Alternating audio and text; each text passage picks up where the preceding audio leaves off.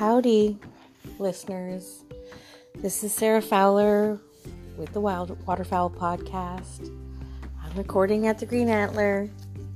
Not like last time when I was in Whistler, but I'm rehearsing for my All Candidates Forum, which is tonight. So I'm going to start off by reading what I've got so far. To all to start off my opening remarks, I want to thank the residents of Tahsis for the opportunity to sit at the council table for the last four years.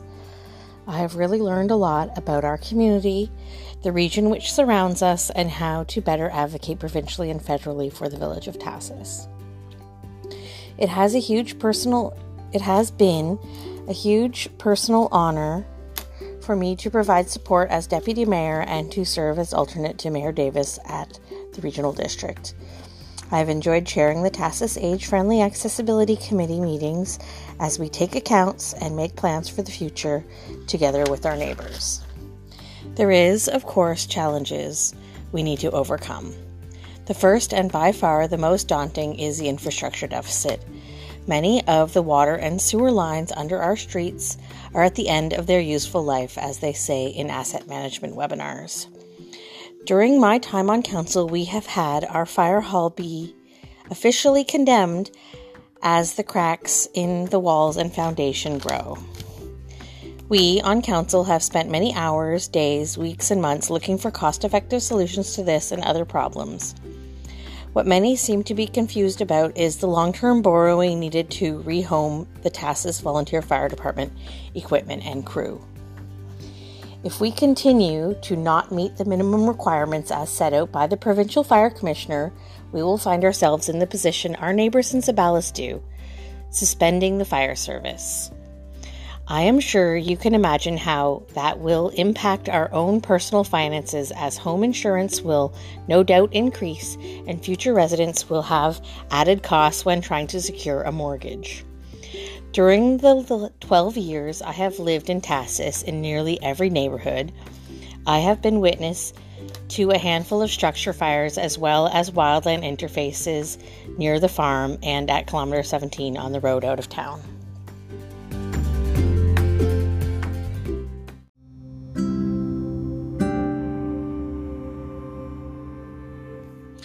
To start off, my opening remarks, I want to thank the residents of Tahsis for the opportunity to sit at the council table for the last four years. I have really learned a lot about our community, the region which surrounds us, and how to better advocate provincially and federally for the village of Tahsis. It has been a huge personal honor for me to provide support as deputy mayor and to serve as alternate to Mayor Davis at the regional district. I have enjoyed chairing the Tahsis Age Friendly Accessibility Committee meetings as we take accounts and make plans for the future together with our neighbors.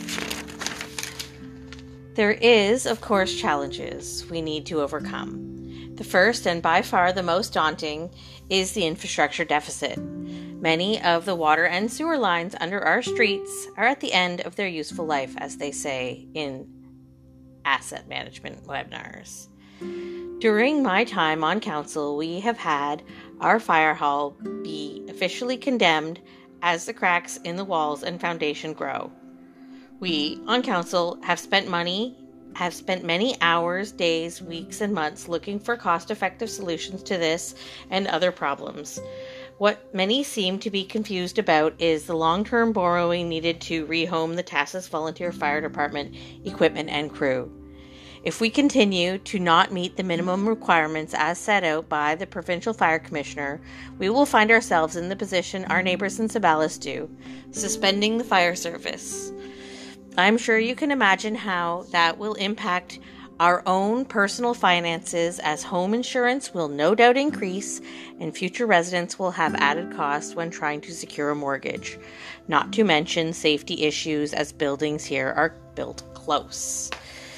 During the 12 years I have lived in Tahsis, in nearly every neighborhood, I have been witness to a handful of structure fires as well as wildland interface near the farm and at kilometer 17 on the road out of town.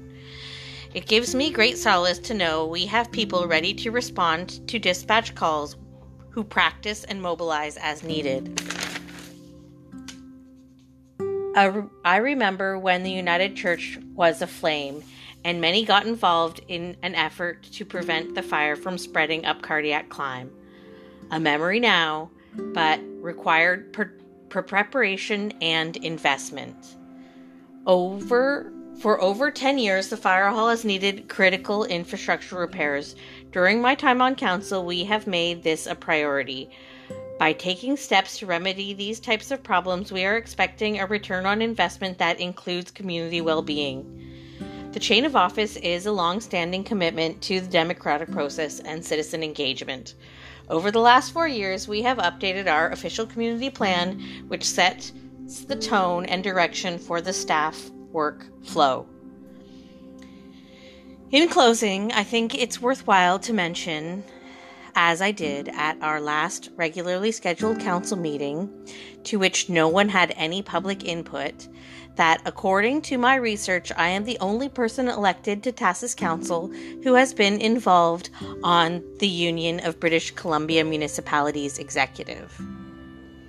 I am poised to continue in the small community representative position for my third year if reelected locally. I think this opportunity is important not just for me, but the entire region as our connections to Yuquot, the Mowachaht Muchalaht capital, and Gold River are historical. Plus, I'm inspired by the new EV charger they got there. By being at the table and offering a candid truth about rural and remote realities. Since the beginning of the term, when the fire department expenses were not eligible grant options, to that reversal after Mayor Dennis Dugas's of Mayor Dennis Dugas of Port Hardy's letter was co-signed by many island towns and villages in similar positions. A change in the provincial government offerings to include emergency and protective services has allowed us to benefit from the envelope's new requirements. This is done by advocating for this to be included as essential for these services. For these expenses? Hmm, for the for the, uh maybe. Anyways, where am I now? I, for one, have been glad we are able to be a part of it. My only hope is to continue working to the best of my ability on economic development, safety, and renewal. Gratitude to, everyone who was involved in organizing this forum, my fellow candidates, and the laundry list of amazing volunteers who give so freely of themselves to make improvements and contributions to this village. I am Sarah Fowler, and I stand to be re-elected to Tahsis Council for 2022. Please vote October 5th or 15th. Merci. Thank you. Clecos.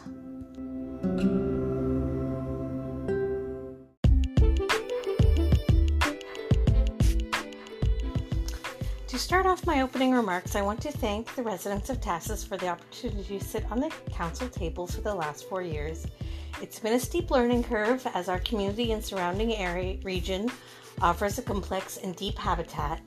I consider it a personal honor for me to provide support as deputy mayor and to serve as alternate to Mayor Davis at the regional district.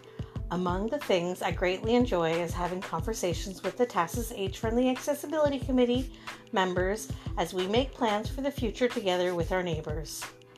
There is, of course, challenges we need to address or overcome. The first and by far the most daunting is the infrastructure deficit. Many of the water and sewer lines under our streets are at the end of their useful life, as they say in asset management webinars.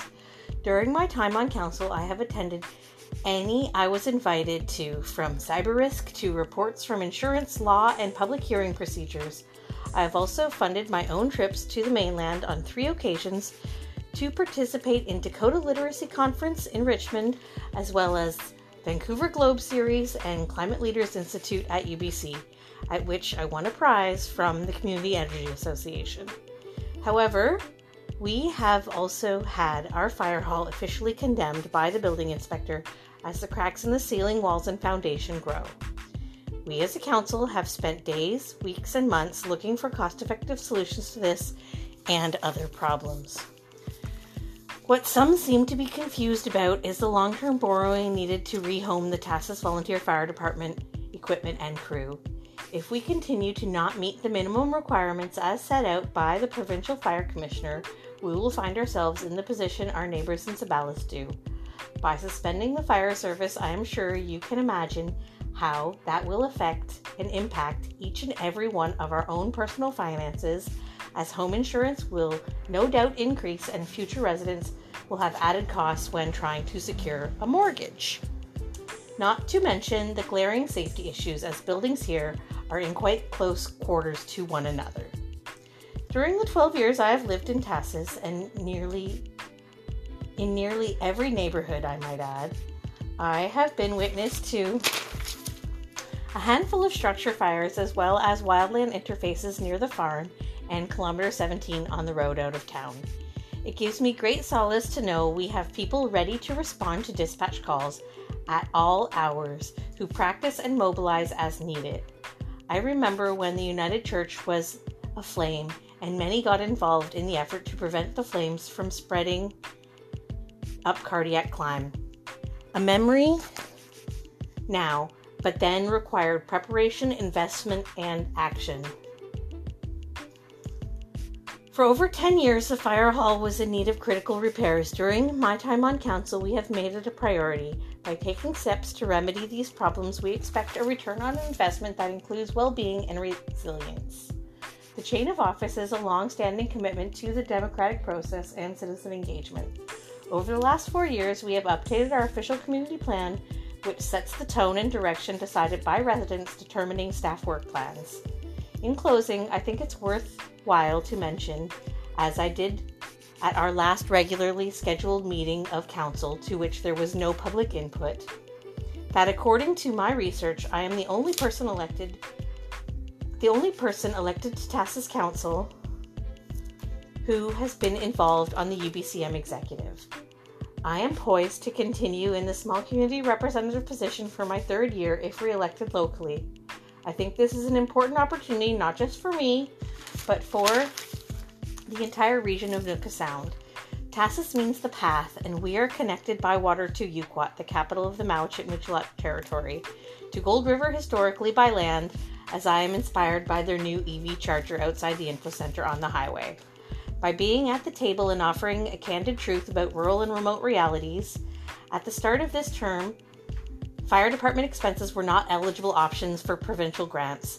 After Mayor Dugas's co-signed letter, that had has been reversed. I, for one, am glad we're able to be a part of advocating to upper tiers of government to allow us to benefit with capital and operational lifts for protective and emergency services in many places.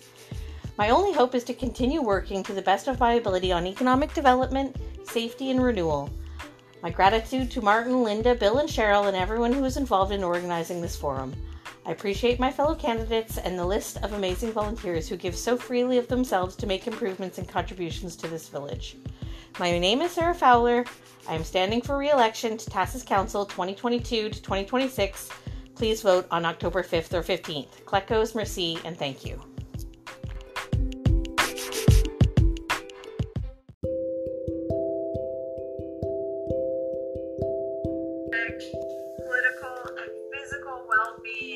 Those in the neighborhood and those who visit the neighborhood. So I'm pretty passionate about this because it's just so powerful.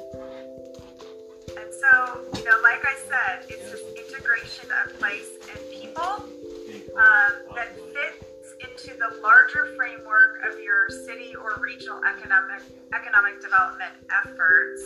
Um, where block by block, we're working on strategy.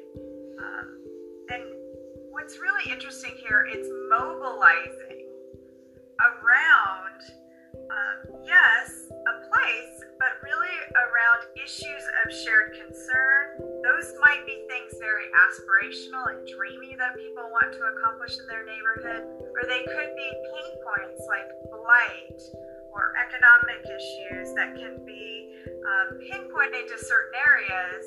But why it's different than traditional uh, economic development is that we're really leaning into the grassroots piece of this work so that we can have the neighborhood as a partner driving this meaningful change. And so, who's typically involved? Um, it can be everything from residents to businesses to property owners. Um, those are typically the people involved, let alone those technical experts that can provide technical assistance. But we really want to hone in on who's driving this residents, businesses, and property owners. So, successful neighborhood development. Uh, again, we're looking at things that are a little different than just traditional economic development.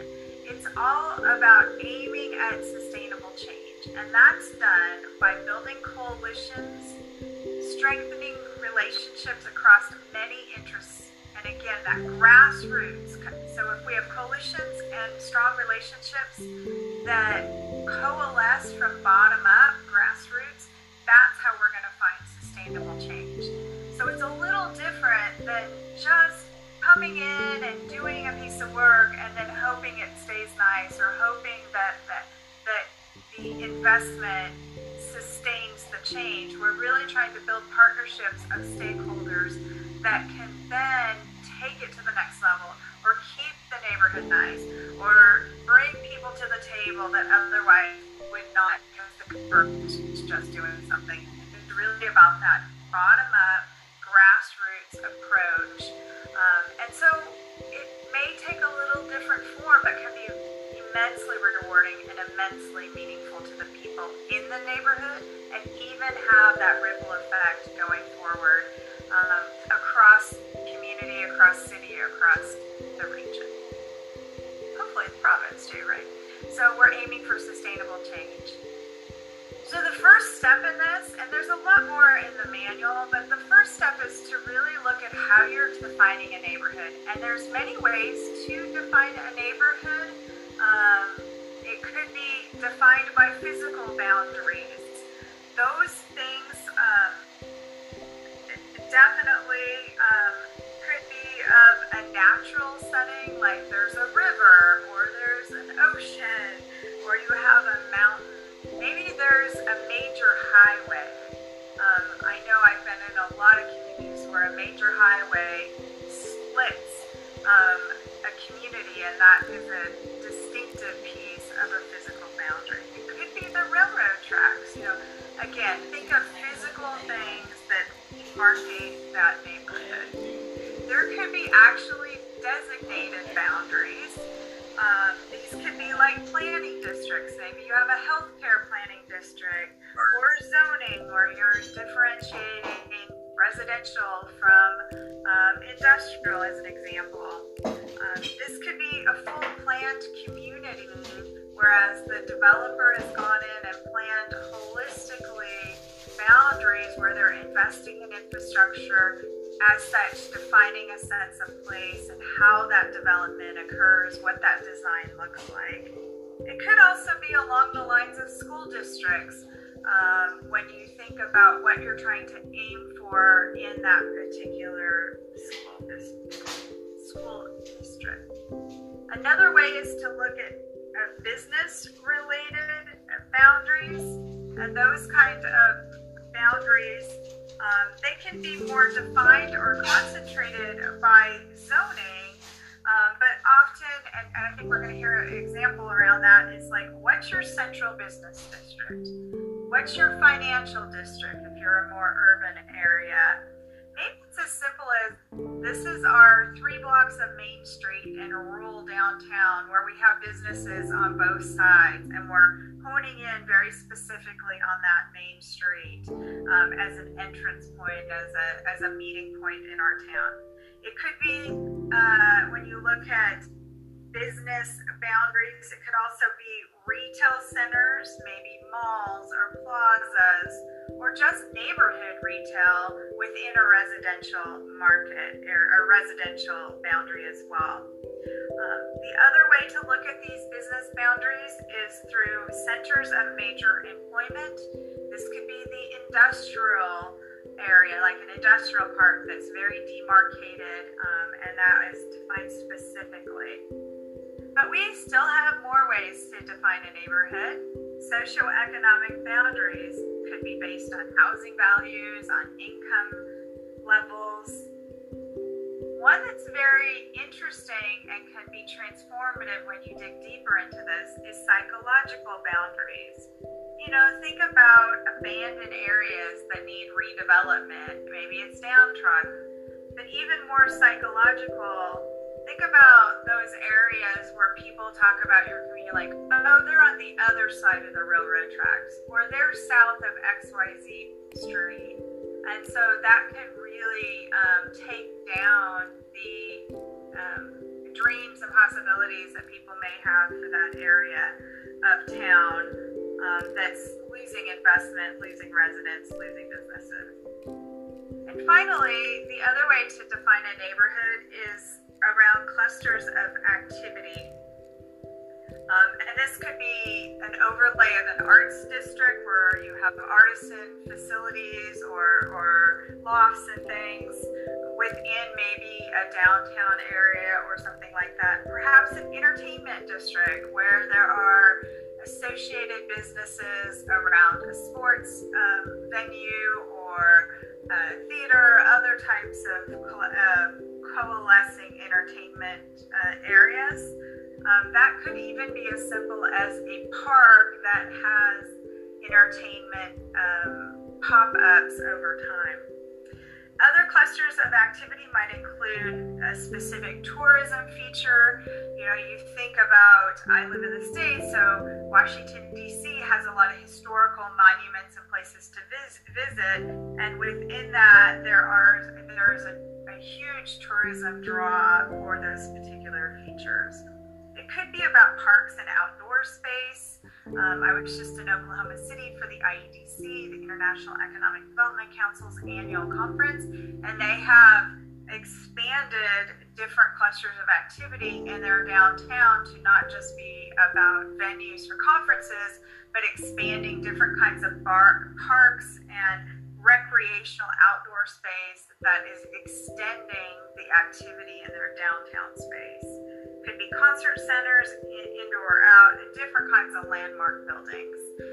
So, not this isn't intended to be complicated, but lots of ways you can look at your neighborhoods as you start and initiate your strategy work in this area. There's really no universal definition for a neighborhood. It's about where you want to apply intentional effort um, and where there may be energy to do that, you may look across your data and say, wow, our businesses are not performing well um, in a certain boundary. Um, why is that? And, and trying to unpack that a little bit further. The other thing to keep in mind is that it, when you define your neighborhood, it may be a combination of things. It may be socioeconomic boundaries, tagged with psychological boundaries, um, et cetera, et cetera. So um, the way is to just really make sure you have a clear description and know the area you're looking at. That's helpful as you find data. That's helpful as you bring people together. Where are we bringing people from so that they can have a stake in this strategy moving forward? And you know, all in all, when I say that, it's really important to, you know, you may come to this as the economic developer, you're not living or working directly in that neighborhood, and laying out some draft ideas about the, the neighborhood boundaries.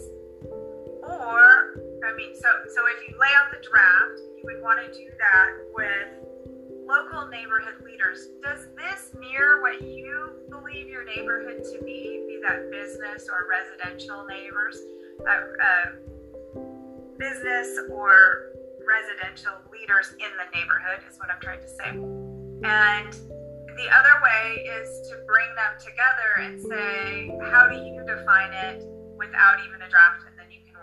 That. But that will help you again to um, mine data information and know who to involve in this grassroots strategy work. Okie dokie. Any questions with any of that? Okay. Well, let's go on to types. And again, I'm just trying to give a quick overview here. There's some real tangible things in the manual that you're able to lean into on how you can get more engagement. That engagement, um, you know, will help you understand the neighborhood situation as well as the research that you do on that. In our case study, you'll hear more about that. Um, but I wanted to describe the types of neighborhood strategies that can occur. There's not a one size fits all, but they're often oriented at in these four kind of buckets of, of work, if you will. Um, so when you're thinking about your strategic work, it may include one or more of these, but there's again, we're looking more holistically at a neighborhood and place than just traditional, which is often the business development side of it. So let's dig a little deeper into each of these. The community building, these are strategies that are bringing residents, could even be businesses or local organizations like nonprofits together. Um, and it's typically around events um, or play, areas where they can take pride in their their neighborhood and that's things, everything from festivals themed to your neighborhood's assets. Those assets might be around some historical things going on, an ethnic concentration, you're celebrating that ethnicity, multicultural type of activities. It could be about um, a certain food that's a favorite or something grown in the area, something seasonal, even arts and film so you can imagine all kinds of events. They can be as simple as fairs and carnivals or holiday celebrations. I happen to live in a neighborhood that Halloween is a really big deal where we have like thousands of people that come to our uh, throughout our neighborhood just to enjoy together. But this is also again about community building so we're trying to build those connections so people are coming out of their homes or their businesses and getting to know each other so there's stronger relationships. Block parties being uh, organized, cookouts and picnics, parades, even outdoor concerts. I know um, in the neighborhood I live, we you know, often have outdoor film activities because that's a way of bringing families together. Um, we talked about holiday decorations and contests. So the neighborhood holistically, everyone's all in to try to to um, lead up to that that holiday. Um, even community-wide garage sales. So um, this could be even cleanup where people are working together in a neighborhood to build community, not just in the output of the work, but in doing it together. It can uh, bring more concentrated attention to it. So, um, and then as a result, that also another uh, common one could be, you know, house or garden tours where people want to come into the neighborhood and see what people have done from a decorating perspective. But it's more than just the event, it's really about um, strategizing for events, activities where people are getting to know each other and feel a part of the community. Now, so don't think of like, oh, those are just for other organizations. It may be really important when you think about building community and you think about the work that we do to try to attract and retain talent. And yes, we are going to talk about workforce development, but community building can be huge in that. Um, that they feel that they're part of the community, and that is the result of retaining talent in your community. When it comes to um, oh, I, I also wanted to point out that community building, you know, the planning, the work on all of this is great for those within the community, within the neighborhood, but it also can have other benefits. Like um, if it's a farmer's market and there is a food desert, meaning that there's not good access to certain kinds of products, fresh fruits and vegetables, maybe there's not access even to gift stores and things like that. So there might be a craft market associated with that, uh, farmers market, etc. That can be a way to address a gap in the marketplace. The other thing it can do is actually bring wealth into the community if any of these events are attracting visitors from outside that neighborhood, outside that community. So there's multiple benefits oftentimes in doing these kind of things. When it comes, I'm going to shift over to place oriented strategies. And that is fully about improving the physical assets of the neighborhood. And so it focuses on the built environment and the natural amenities. You know, I've been in, in communities where there was a river going through the town, but no one had any access to that river, as an example. And so it was a way to uh, to bring that into their neighborhood. It can also help, though, when we improve the environment. Um, and the, the physical assets of the neighborhood to um, decrease crime rates, help with the health of the residents and the businesses, their physical health and livability, because um, this can involve things like uh, trail systems, like um, better lighting so that there's a safer environment in the evening. It could include things like um, a better design standards. Some communities take this to a really um, big level and making it even more themed or recognized when you're actually in the neighborhood. Um, it can help improve housing values or business um, real estate values because of um, raising the quality um, facade improvements like that. And of course, there's opportunities then to link in different grant programs or um, to incent those physical improvements. Um, but there could also be regulations, more of the stick than the carrot with a, a grant program. Now, when it comes to investment in green space, that would also fit here in place oriented strategies as a way to get people out into the, the neighborhood, the community, and attract them to have, you know, a better quality of life. But it can also be very fundamental things like a neighborhood cleanup event where you have a beautiful built space, but people are, you know, leaving sofas and different things out on the curb. I worked in a small community in Oklahoma, and they're like, we had pickup days, but they would leave them there and for an extended period of time. So by changing the regulations and providing more frequent pickups that were uh, publicized, this was a simple way to clean up the place, the neighborhood that they were trying to show had higher value. So, um, some of you may be involved in affordable housing um, or more diverse housing stock. Maybe your community is, and you're finding that in order to attract different demographics and diversify your community more, that multifamily is needed, or vice versa in that area to increase the concentration of population. So there's a, a wide variety of things that relate to place oriented strategies. And this really just becomes that tangible, again, built environment or uh, the natural amenities that induce people, make it more desirable where they may want to live, work, and of course, uh. Uh,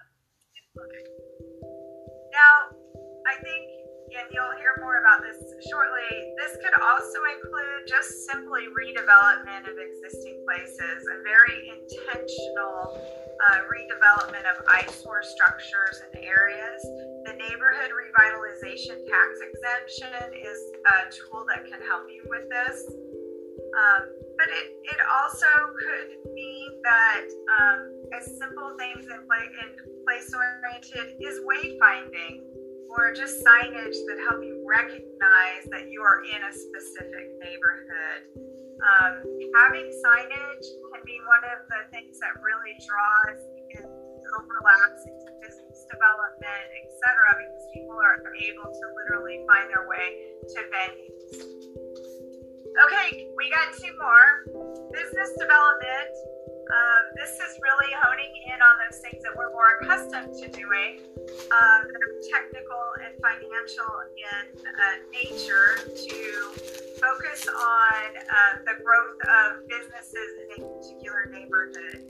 Oftentimes, this takes the um, what would I say? Takes takes the form of entrepreneurship work or business training. Um, it could include financing like neighborhood specific revolving loan uh, funds, especially for high risk smaller businesses that could really uh, add to the quality of the neighborhood from an amenity perspective as well as from sourcing those goods locally.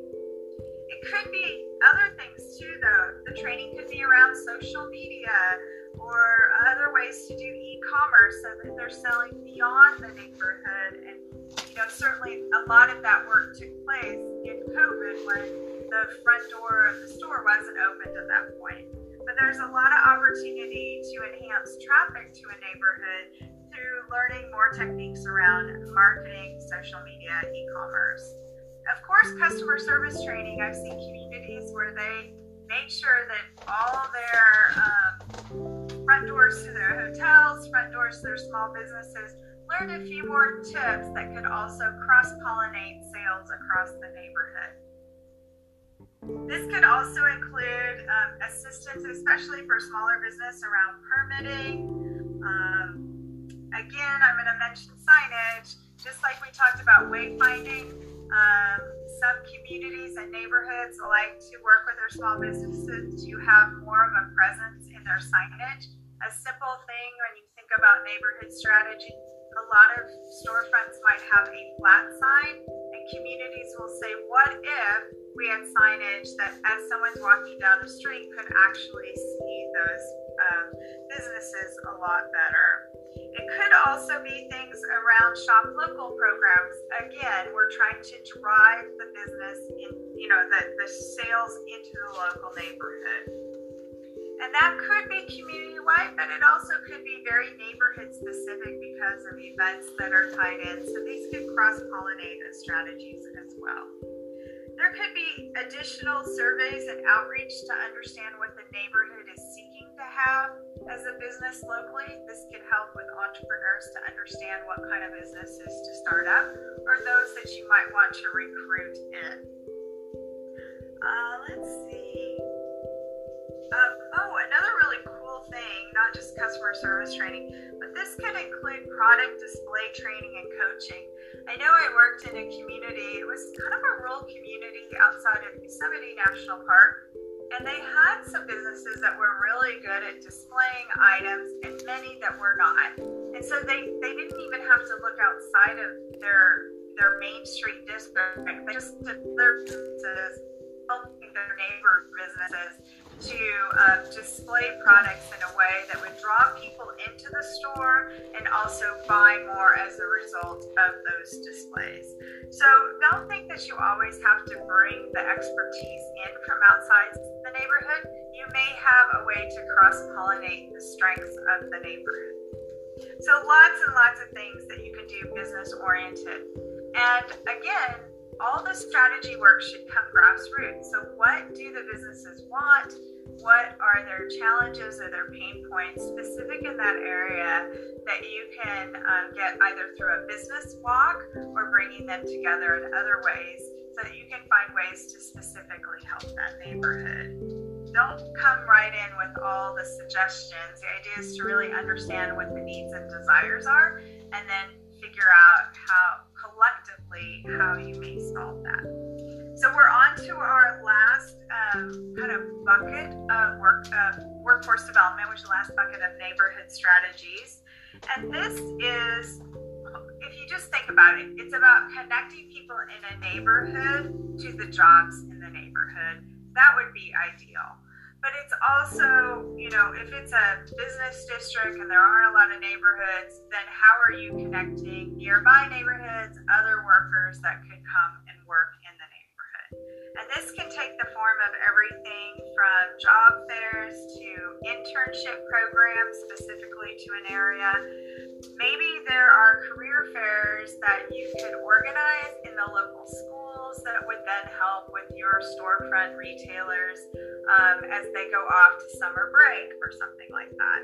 Um, this also could be apprenticeship programs sponsored by your local neighborhood businesses. Could be generic, you know, not generic. Um, fundamentals training on work ethic, what it means to show up on time, what it means to be foundationally a really good employee. And that may be a new skill set. Uh, I know that IEDC uh, awarded uh, several years back a really um, interesting strategy around workforce development that was doing outreach in faith um, organizations, faith based organizations, so that they could find the people that needed the work the most that were already local and could walk to work. So, um, you know, think about that granular level of workforce development strategies.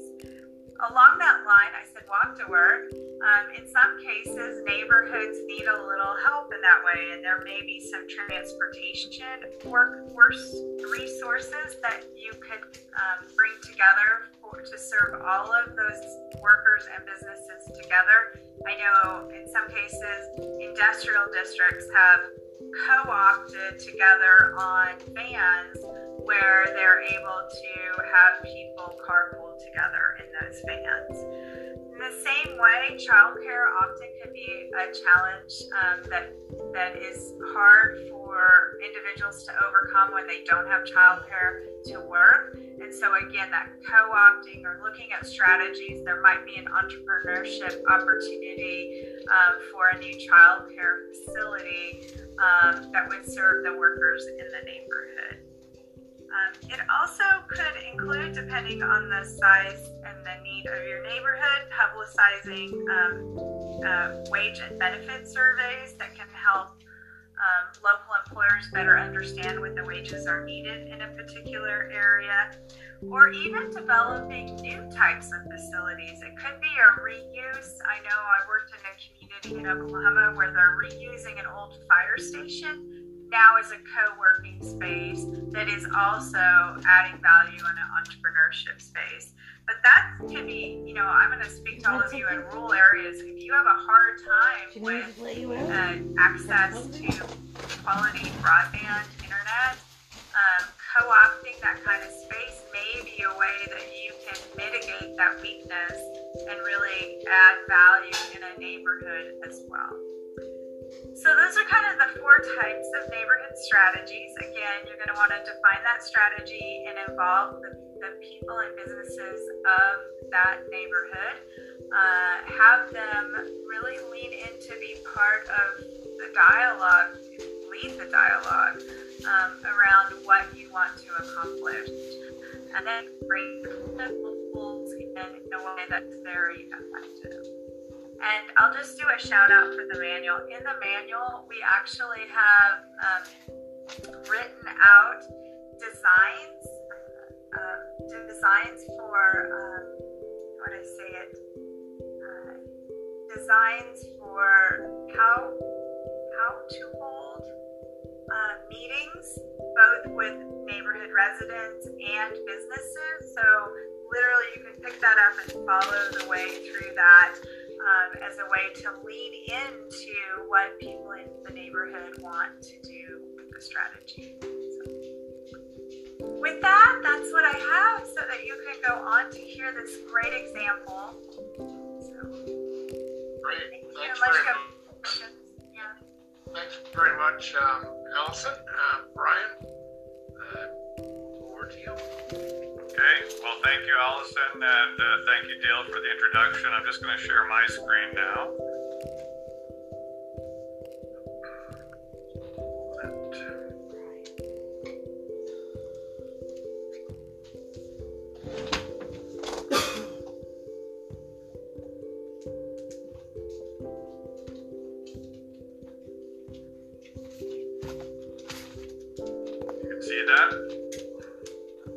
Neighborhood so Development, Downtown I, Chilliwack, um, case I wanted to sort of build upon uh, what Allison just spoke about and uh, be able to give you, uh, as it says, a case study, a bit of a, real world example of something that has happened in Chilliwack, and uh, really wanting to, to focus in on a, a downtown Chilliwack component.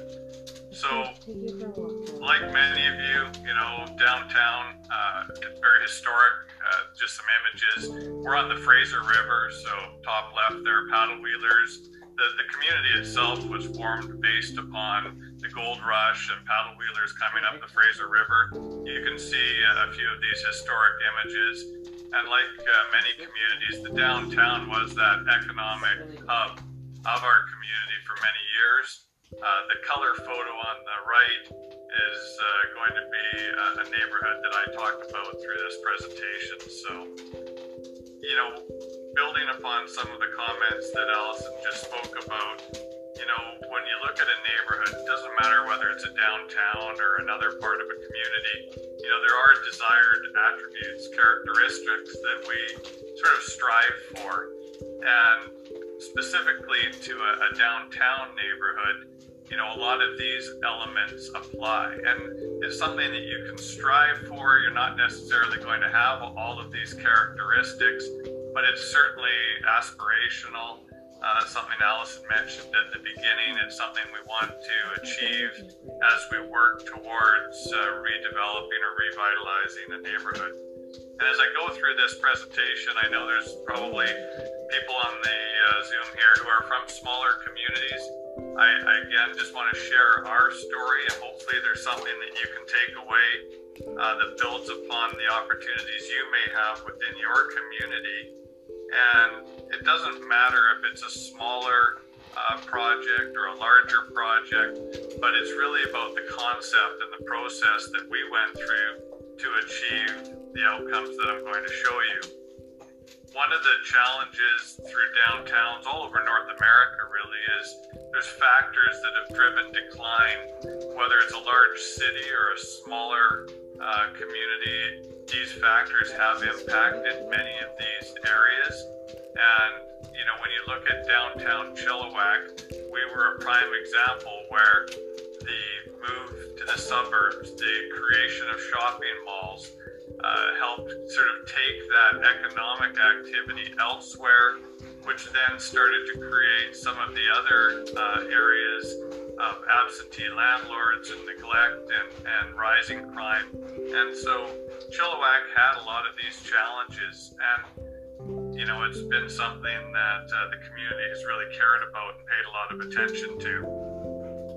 And one of the things that we came across just a couple of years ago, I was quite surprised to find this document, uh, just the cover here Downtown Chilliwack Study 1972.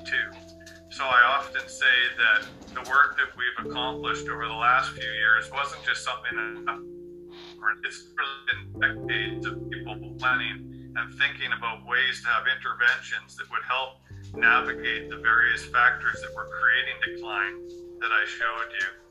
The topic of downtown revitalization, and I'm sure it's no different in your community, it's really an interesting topic because it is driven by a lot of emotions and a lot of memories of residents that have lived in that community for a, a longer period of time. Everybody has an opinion about what downtown revitalization should be or what it should look like. And to navigate that, you really do need to have strong municipal leadership. I believe it starts at a mayor and council level, comes into the city staff level, and then it's it's our organizations, the economic development organizations, that can play a significant role in that. And along with that, you need to have private sector champions, whether it's businesses that have been in your downtown for a longer period of time, people that have invested their time and energy into to creating hopeful success. And then ultimately, it really does take time and it takes patience. And I'll, I'll share a bit of that, but it's really important to remember that this does not happen overnight. In Chilliwack, like many communities, we have a downtown Chilliwack Business Improvement Association. Uh, here it was created in 1995, and they do many of the uh, traditional things that a BIA will do in a community. They are very focused on beautification, greening, uh, working with the city on, on the flower baskets and other elements of greening, facade improvements. You can see that rendezvous restaurant, the torn awning, and working with businesses to improve their exterior, marketing events, security, garbage cleanup, the likes. All very important. Things that have been uh, successful to a degree in Chilliwack, and you know something that is valuable even still moving forward. The organization I work for is the Chilliwack Economic Partners Corporation. We were created in 1998 uh, as an arm's length economic development organization for the city of Chilliwack. I'm not a city employee, but uh, we are owned as a corporation by the city and led by a private sector board of directors. So, as I say, we've had decades of work, decades of planning. The city of Chilliwack made a decision back uh, in around 2010 that they wanted to start a more uh, purposeful focus on the downtown. And there was a lot of effort and work that went into a variety of uh, committees and reports. This downtown core task force, uh, I think the thing that is important to note here, and as Allison mentioned, is that it involved a broad spectrum of people from the community residents, business owners, various stakeholders, people that all had a, an interest in seeing the downtown revitalized. And through that process, there were reports that were created and a plan that was put into place. That final report that came out of that downtown core task force, uh, it did involve a lot of community consultation. Uh, it was very focused on trying to find those points of consensus and as I said at the start there, with emotions and, and various opinions, that can be difficult, but you still want to strive for that. And then, as well as focusing in on best practices for redevelopment.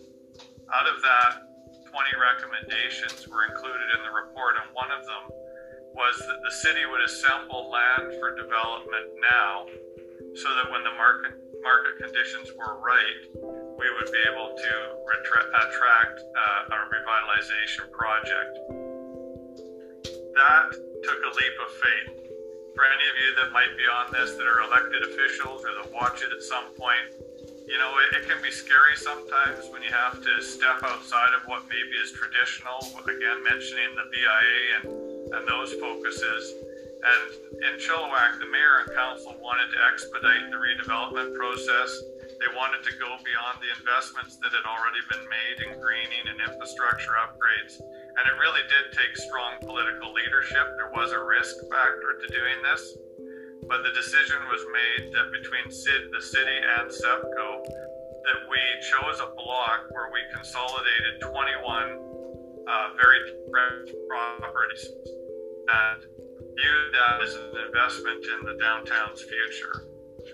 So that 20, those 21 properties equate to about just under four acres. You can see here, um, this area is called Five Corners. It's the very core of our downtown. It's where downtown Chilliwack started in uh, 1858. And this site was prime in terms of its location and proximity to many of the other uh, important aspects of our downtown. So once those properties were consolidated, it took uh, about seven years to do that. And uh, it was a process, no question. We were fortunate that there was one owner that owned probably half of them. Um, but still, there was no private sector developer that would have been interested at that time. It didn't make economic sense for them to come in and consolidate those 21 properties on their own. So it did take the city and CEPCO intervening to make that possible. And when we got to the point where we were ready to move forward in 2017, we just we had to talk a lot about well, what is it we want to do. We've now consolidated these properties. We don't want to just throw up a for sale sign and have uh, you know the highest bidder basically come in and, and buy these properties. We really wanted to have some control over the outcome and to manage the process to ensure that that risk was mitigated politically and also the outcome for the community was maximized. So we hosted uh, an event with the Urban Development Institute. That's us uh, walking about downtown. We walked around the site we talked about the vision, we showed them other aspects of the downtown, and ultimately um, we issued this request for proposals at that event. And it outlined very clearly what the expectations were, what the opportunity was, but there was no price attached. It was left up to the individual developers to come forward with their proposal and a price that they were willing to pay. We were very fortunate. We received multiple uh, proposals. Each of them was completely different, which was uh, really positive in many ways because it gave us things to consider. And one of the things that I have to admit, and I've said to other people, is that we went in with an expectation of what that outcome should be. And the proposal that came in was completely opposite to what we thought it should be. So the Algra Brothers Developments uh, company based in Abbotsford at the time came forward with a, a proposal to create something completely different, a pedestrian oriented, very European um, shopping destination and entertainment district that also curated the tenant mix, brought the right tenants in, and did very high quality finishings. It's today it's called District 1881. In 2018, we uh, we launched the partnership with Algra Brothers, and ultimately, the key here is, you know, because of the amount of time and effort that went into downtown, a lot of people in the community said, I'll believe it when I see it. This has been talked about before. You know, that's nice, you've got a new company, but what are they going to do? And ultimately, they more than delivered. Uh, the city and CEPCO have remained a partner with them and sort of supporting their efforts. And it's been a huge catalyst for our downtown. When you look at the top picture here, this is uh, along the main road, Yale Road. You can see the type of businesses that were there. Uh, in just this photo, there's you know cash stores, pawn shops, um, you know fairly marginal businesses that uh, came and went throughout the downtown. You can see that some of the buildings look a little bit, bit more historic this the photos down below are are of this street today. So Woolly Dog Alley is where Copper City Exchange and Key West Jewelry and Loans was. The Algra brothers removed those two buildings and started the process of creating these pedestrian alleys and uh, bringing these business these buildings up to a different level. When you look at this today, same building with the blue vinyl siding uh, down below. Uh, coffee shop, Uptown Grill is still there in the same location. These buildings up to a very different feel where you've got uh, Fieldhouse Brewing, so craft brewery, there's office spaces. And down those alleys, a lot of the buildings in downtown Chilliwack are long and narrow, so they created better leasable spaces. You were able to get more uh, businesses into one building versus just having one frontage. This building here, the taller one, is uh, an important historical building in downtown. It was from 1912. It used to be a theater, and uh, you can see the vape shops, etc. There on the left. Today, uh, it's uh, a restaurant called Bow and Stern, which is a, a seafood restaurant and then beside that, there was this Goldstein and Vape store. They removed those two uh, buildings to create the patio space where the trees are that you see. And that building with the glass front, that is the building that you see with the brick, and, uh, it's another craft brewery called Bricklayer Brewery. So they they took and utilized these historic buildings. They made some of the old look new. They made um, them look very different when you look at what bricklayer looks like compared to that uh, old bank building, and then better utilization of the space. This old building, again, lots of uh, underutilized space, lots of police space in the downtown. This was demolished. Today, these uh, the lower pictures are under construction. This is another pedestrian access alley that's going to take you into the heart of the development. So again, very European uh, residential upstairs in some cases, live work type opportunities. this uh, top left picture is the Empress Hotel. Certainly not the Empress of Victoria, but our Empress, and it wasn't uh, um, serving a lot of good in the in the downtown for years. Today, this uh, beautiful new apartment is on that site again, part of that four acre site. And then this is what you're seeing, and this is all in a matter of three and a half years, but it's been unbelievable the momentum that's been created by creating a vision, by finding private sector partners, by being willing to take a risk, finding the, the buildings or the, the elements that were worth saving, and then creating an environment where people wanted to be. So there's outside patios, there's ages of all types, young and old. There's a, a really new uh, excitement and emotion about what downtown is, and there's a pride that has been developed by that. And uh, what it's done is it's been that pebble in the, in the lake that's created the ripple effect throughout downtown, and the property values, the, the lease rates, the lack of available space to lease, and the new developments that are happening all around are exactly what we hoped would be achieved by doing this. So, with that, I will. Uh, open it up if there's any questions and turn it back to you, Dale.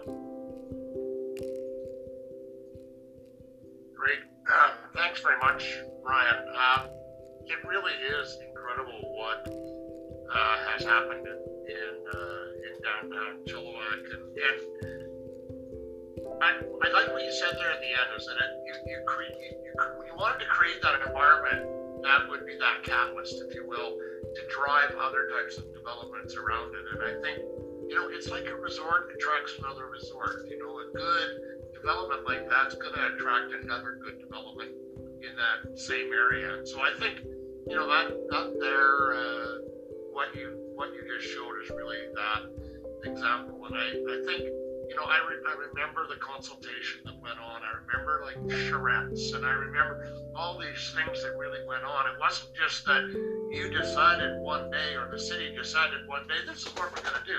It took a lot of consultation and input from the businesses that are there, some that are not there anymore, uh, some that you know, and people that lived in the area, and then also outside of that area. And I think that's a lot of what Allison uh, really talked about as well is that engagement piece that you know it isn't just as simple as you sitting in your office and, and drawing up a plan and saying hey, this is what we're going to do. And if you did that brian congratulations because uh, it's a really good job.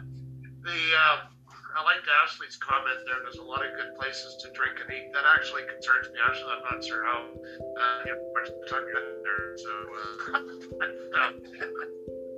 um, the you know, one of the things that the province of BC did, and, uh, and this was done a number of years ago, and the and the legislation is still in place in Section uh, 226 of the of the uh, BC Municipal Charter, allowing communities. Uh, you know, as, as as we all know, we don't offer typically incentives in, in British Columbia. It's, it's something that that actually is cost us as illegal to do. But the one that has been approved and allowed is the is that BC revitalization tax exemptions. And I know that the city of Chilliwack has this in uh, the downtown core and, and, potentially other areas. I'm not sure if the, the, agriculture park was that way or not as well, um, Brian.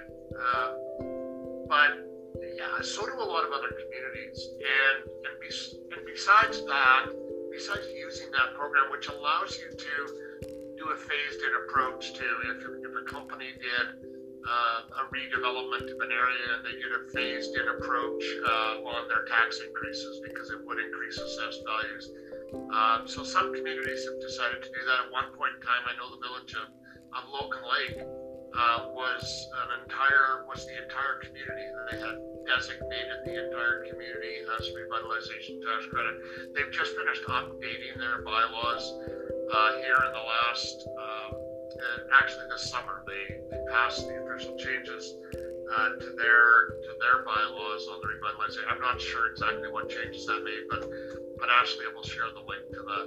Uh, and I'd encourage you to look at that. I know that uh, other communities, whether you're an indigenous community, a small community, have adopted uh, different types of programs and initiatives. And I think the one thing, though, that is common through all of them is that it's been done in consultation.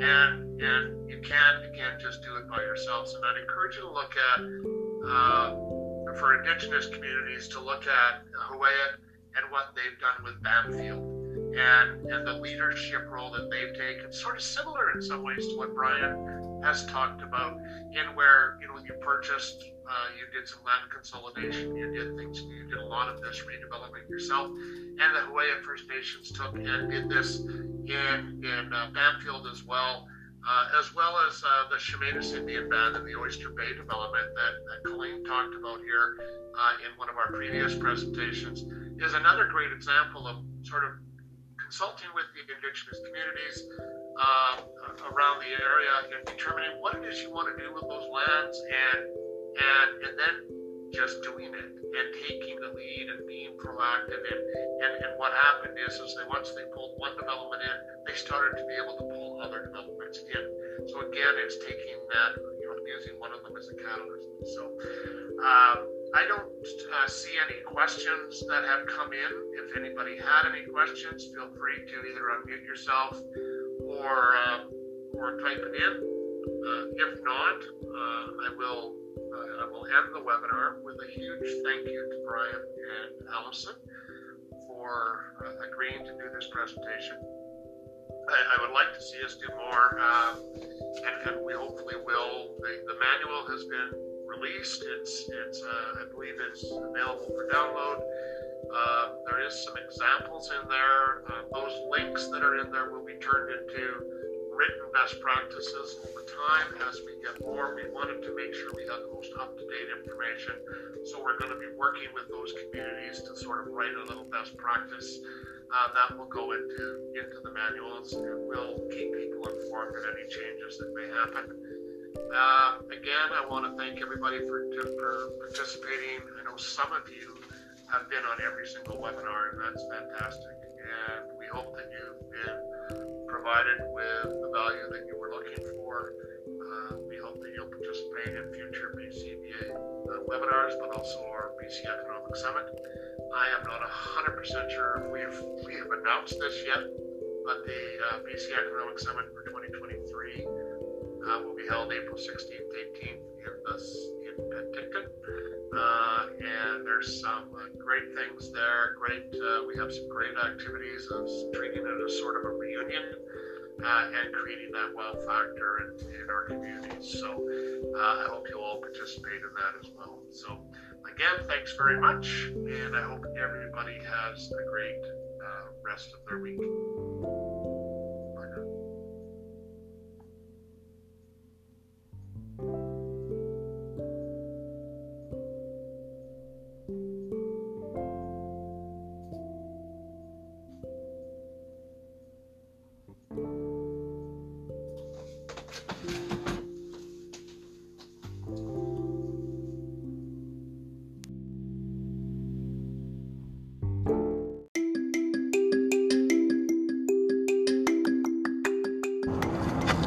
Welcome visitors to the beautiful, expansive Strathcona Regional District.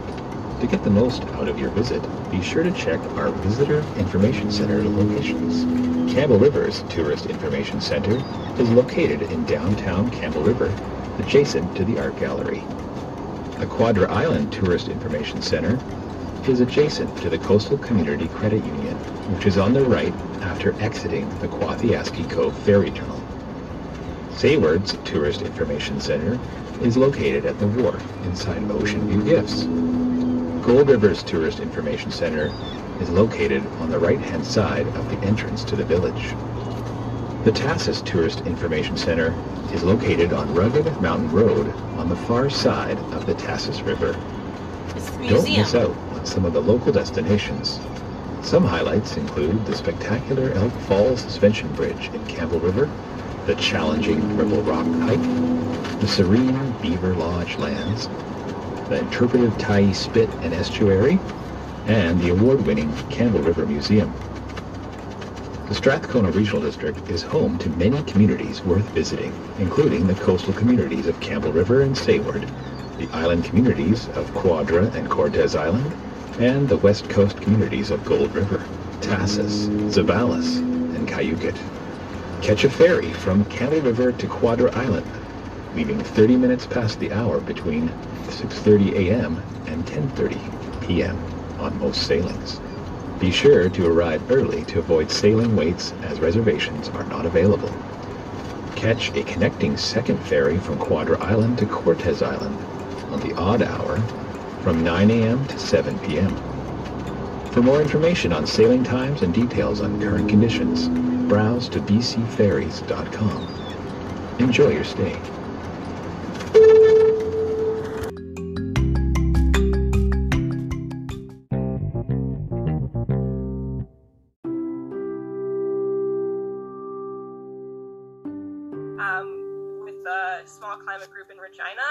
Different ways that Ithaca is approaching these challenges. So hopefully everyone's ready to take some notes and learn. Dr. Luis Aguirre Torres is the Director of Sustainability for the City of Ithaca, where he is in charge of the design and implementation of the city's decarbonization and climate justice strategies. He is also co chair of the New York State Climate Impact Assessment Society and Econ- Economy Technical Working Group. And prior to joining the City of Ithaca, he was president and CEO of Green Momentum, a think tank organization specialized in climate change legislation as well as renewable energy deployment and financing. In 2012 and 2016, he was recognized by the White House for his work promoting climate justice in Latin America. I know he has some good stories about the White House as well, so maybe he can touch on those. Um, so I just wanted to quickly mention for everybody, we're in meeting format today so that there's some more opportunities for um, conversation and for folks in the audience to jump in. So please keep your mute on while you're not talking, and then you can use your hand raise function if you want to say something, and there'll be lots of time for questions and discussion at the end. So with that, I will pass it over to Dr. Torres. Thank you. Thank you very much, and, and really I appreciate this opportunity to have a conversation with you. Uh, I want to tell you a bit more about myself. You know, when people introduce you like that, it's, it's always weird. so, so let me just tell you about me on, on the other side, and now it's, it's just the screen. So. Okay. Um, so I uh, I'm originally from Mexico. I went to school there, uh, uh, but then you know I, I you know like a lot of Mexicans, you know I want to you know after school I want to probably go to the United States. I ended up going to England actually. So I went to grad school in England where I did a master's and a PhD, and uh, and my PhD is one of the most useless things I've ever done in my entire life. Um, I, I, my PhD is in entropy, uh, Oh. and you know it, was fun if you're a nerd, but honestly, it's one of those things that you don't know what to do with it. But uh, I mean, in, in a funny way, it kind of informed what I do today. Because for a really long time, I've been obsessed about finding order in chaos, and, and that's, uh, you know, climate change is one of those very chaotic problems that we have that, uh, you know, obsess me, uh, obsess me a little bit. So, anyway, um, after that, I became an entrepreneur, and I, I up living in Israel for a while. Then I, I lived in Korea, and then I went back to Silicon Valley, California, where I started working on climate change, uh, working with the Schwarzenegger administration, and then my think tank was hired by the Obama administration, so then I was working with the Obama administration for a while. And I do have some stories, uh, and uh, I, I, think I know which one you mean. Uh, the one when I uh, the night before the White House, I believe, probably. Uh, so I, I, I want to share that with you because I think helps inform a lot what I'm doing. But you know, in doing so, I, I and I don't mean to take too much of your time. I believe that there's there's two moments in my life where where you know things were telling me you need to go in that direction. And, and one of them happened very early in life when I was about 14. Uh, when I was, I, I used to live in a in gang territory in Mexico City, uh, and on, on the uh, east side of the city. And my brother joined a gang he was very young, and, uh, saw my first dead body when I was probably eight. And it wasn't the last, unfortunately. And uh, but that was the neighborhood I was growing up in. And one day, as I was going to school, I was probably 14 one of the gang leaders stopped me, and I truly thought that I was gonna, you know, that was it for me. And uh, and, and he told me that if he ever saw me, you know, smoking or drinking or hanging out with gang bangers, uh, he will beat the crap out of me. so in a funny way, he, he kept an eye on me all the way to college, and uh, and that's probably the reason I, I, I didn't join the gang like my brother did. So that that set me on the right track, and then I went to England, and uh, and it was funny because I think one of the saddest moments of my life was when my brother called me to tell me that this guy had died. So it was, you know, it, it's a funny thing how how little things that you don't expect that are not technical at all, that are not supposed to happen in life, end up defining, you know, the rest of what you do. Because what I was thinking is, you know, like if this person had had the opportunity, you know, to have a different life, you know, like I did, you know, what could have happened, right? So the second moment was uh, I had this successful project in, uh, in, in climate justice project in Latin America uh, to the point that one day President Obama invited me to the White House to talk about that project. And, and the night before that visit to the White House, I I was hanging out outside a hotel that the White House was paying for, uh, and and uh, and I was using the phone, and somebody complained about somebody, you know, fitting my description uh, that was lingering outside a fancy hotel. Uh, so the police came and arrested me. So the night before I was supposed to be in the White House, I was arrested and I was being interrogated. And, and these guys, I, I refused to say where I was in Washington because I was afraid that, know, they called the president, he was not going to see me because I had been just arrested. So, so I kept my mouth shut, and uh, and it was a very stressful, horrible night to be honest. It was supposed to be, you know, some of the best days of my life really, and and they weren't, and uh, and they left bruises, you know, the way I was arrested and everything. So, uh, and next day when I, I, I, you know, they let me go really early. So when I finally was able to go and, and see the president, it was was funny because he asked me how I was doing, and I, I didn't dare to say anything. You know, I said it was going okay. But that taught me so many things. You know, one of them is that racial relations in America are far from what they should be. And after 2020, you know, we can say that we haven't made any progress at all. Uh, and that informs a lot of what I do. You know, those two incidents uh, have led me to to focus on climate change as uh, climate change side to well equity. You know, equity always has to be in the middle. Everything has to be. You know, there has to be a real human reason behind everything that we do. So it doesn't matter we do technology, finance, or, or policy. It always has to be you know people first. So I'm sorry about that very long introduction. I, I don't need to bore you with that. Uh, but uh, that's who I am, and that's probably part why they hired me. Um, I, I, have a quick presentation. Uh, I, I want to share that with you. Uh, how, how, long do we have, Alex? So we have until the end of the hour. So it's uh, whatever. It's two fifteen for me. About so we have until three my time.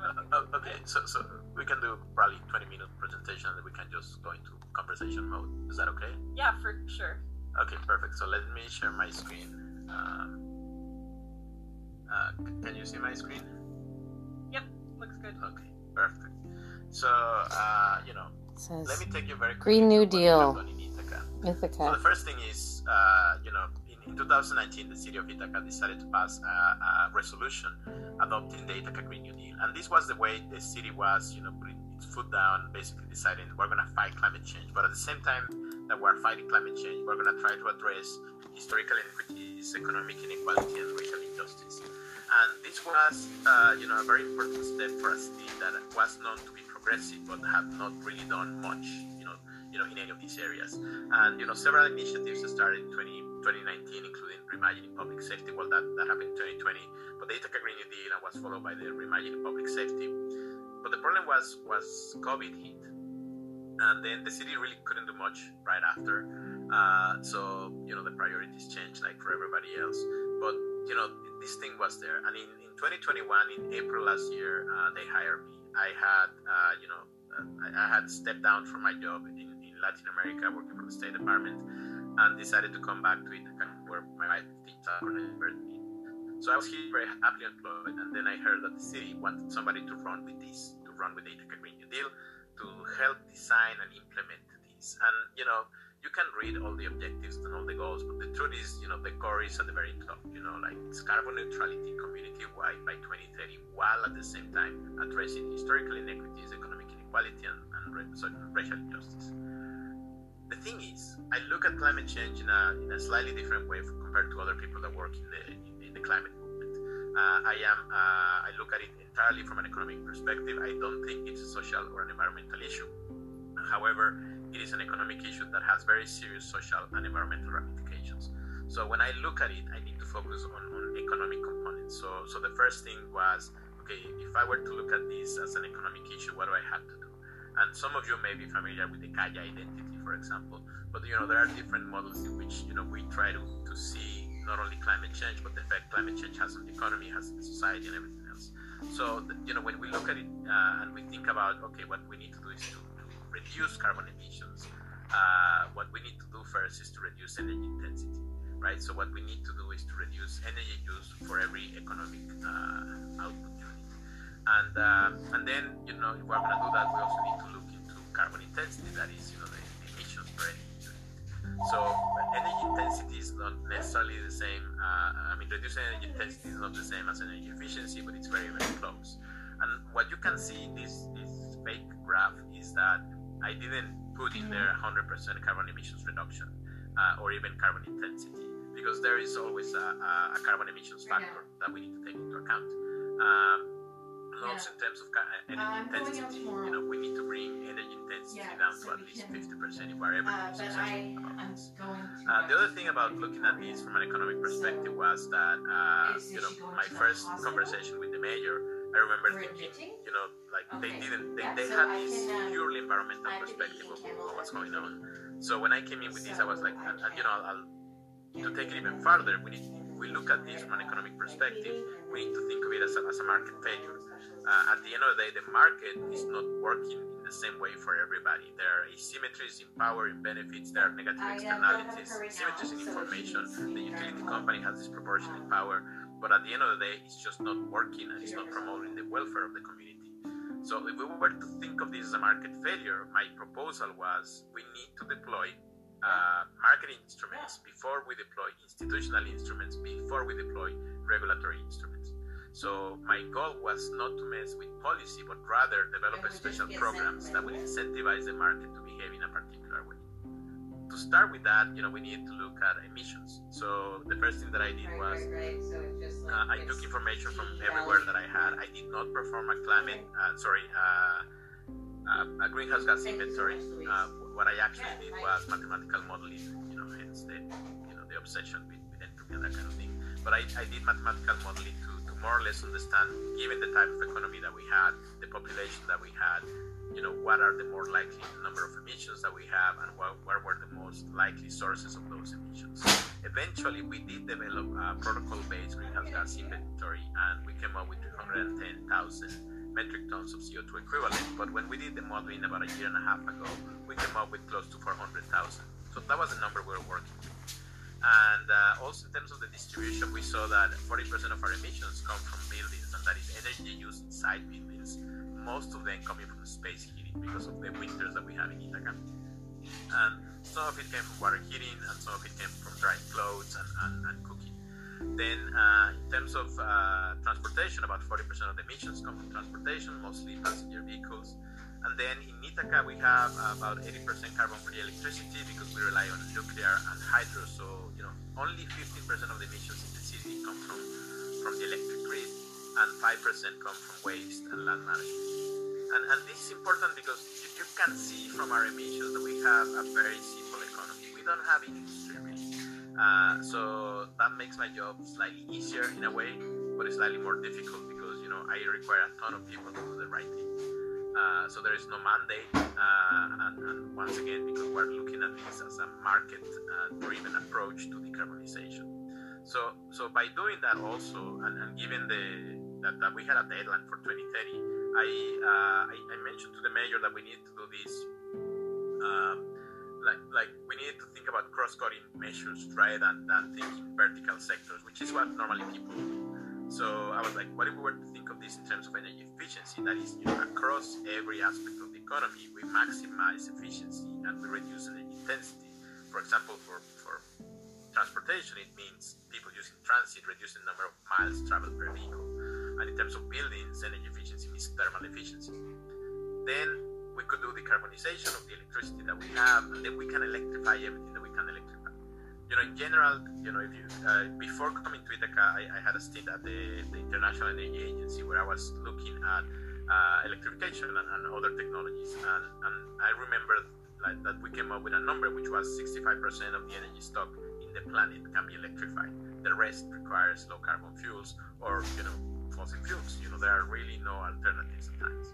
But in the city of Ithaca, we can talk about 90% that can be electrified. So in thinking that way, I realized you know, out of emissions that we have, we were doing efficiency across plastics, we could reduce 30% of the emissions. And then another third through electrification. So 60% of the emissions could actually go away through energy efficiency and electrification. And there is no reason why we need to do one after the other. You know, we, we, think, we thought that we could do this at the same time. But then we are electrifying the city, emissions will actually go up because we would be relying on more electricity. So we need to find a way of decarbonizing our electric and that would take us to a 50% reduction in terms of uh, energy intensity and 90% reduction in terms of carbon intensity. And then it would leave us with about 20% of emissions. And those emissions would rely on low carbon fuels like hydrogen, and it would have to rely on carbon negative technology. But here's the thing: uh, when when sorry, this was supposed to be an animation, but what you have in front of you is like a ton of information. And, and, and I use this slide when I talk to the city council. So if, if you look at the top part when it says energy efficiency 30%, uh, what I actually want to show there is, uh, and, and this was very important when I was trying to convince the city council to vote for this, you know, to let me go at it and, and then really develop this. So in, terms of buildings, it means really thermal efficiency. But in terms of waste, it means developing a circular economic model for both organic and uh, material waste.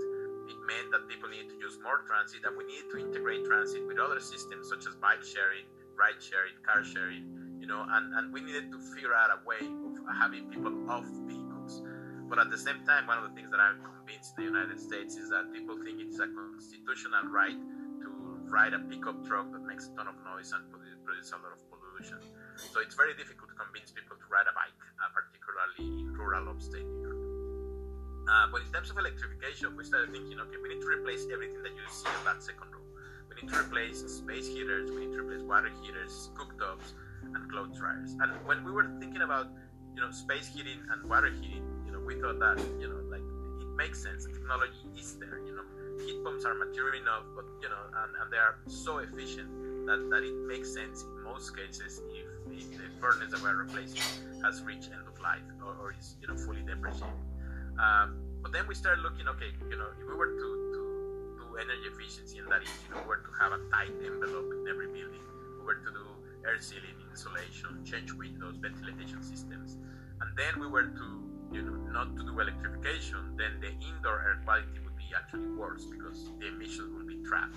So we need to do electrification at the same time, and then we thought, okay, if we were to do this at the same time, we need to think about cooktops and, and we need to think about induction and then, you know, it was very interesting because we saw when, when we got to clothes dryers, we realized that that installation that we did for a heat pump for drying clothes was exactly the same type of electrical installation that we needed for uh, EV charging stations. So, given that you know my building stock in Ithaca is got about uh, 80%, uh, you know, 40% was built before uh, before 1920 about 80% before 1940. So I really have only 20% of my buildings that were built, you know, later. For the most part, we've been repurposing buildings. And, and what that means is that the, the wiring, the breaker boxes, they're all, you know, screwed up, to be honest. So we needed to, to change that. But then there is an advantage in doing that because, you know, we, we found these economic benefits of co-deploying clothes dryers with EV charging stations that nobody was expecting to find. I mean, we, we are talking about you know, huge savings citywide in terms of you know benefits of doing this at the same time. But we also find economic benefits in co deploying heat pumps and solar, rooftop solar in the city. Uh, you know, we have a, a, good database of our buildings, and I know for a fact that I have 1,200 roofs that are ideal for solar in the city, and that would allow me to bring, you know, the amount of solar that we have at least, you know, to twice what it is today and that would offset probably 20% of the, the electricity related emissions that we have in the city. But also when we're thinking about decarbonization and thinking if we were to electrify the entire city, you know, the distribution grid will not hold. You know, it would be very complicated. And so we need to add some flexibility to that. And we thought about, you know, utility scale energy storage. So we started looking at, you know, a couple of substations and we realized that, for example, we, we know that uh, I could not electrify more than 15% of the city if I don't have energy storage. So in a couple of substations. So it became part of the project. But once again, you know, we're thinking about doing this at the same time. And, and you know, on one hand, people think we're totally nuts for trying that. But on the other, I don't see any other option. You know, like this is the only way that you can actually have scale you can really take advantage of economic benefits of, of doing this at the same time. Um, we started looking at, at, low carbon fuels, and this was a wonderful discovery. You know, we were looking at, at the wastewater treatment plant that we have, and the process is, is kind of simple. You know, we have all the stuff that comes in the sewer and, and some of the food scraps that also come to the wastewater treatment plant. We put everything in a biodigester. Everything comes with like 80%, you know, water.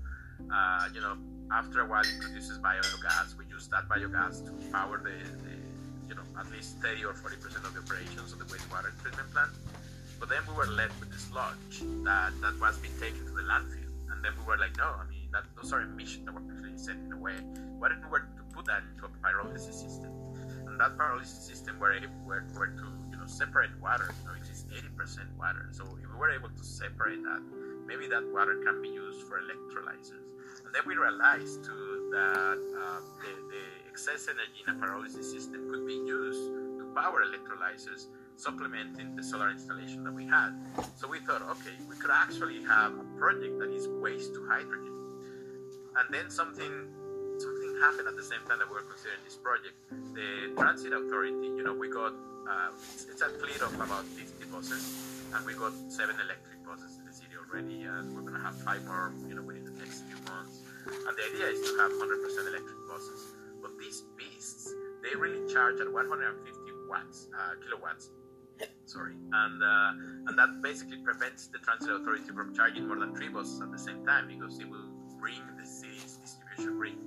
So that is the problem with having obsolete installations, right? So so we thought, okay, even though this may seem crazy and it may seem, uh, from a thermodynamic perspective, highly inefficient, the reality is that we were to do this waste to hydrogen project, and that hydrogen were to be put into fuel cells. We could actually have charging stations for our buses that would allow for all of our buses, all 50, to connect and charge just for hours.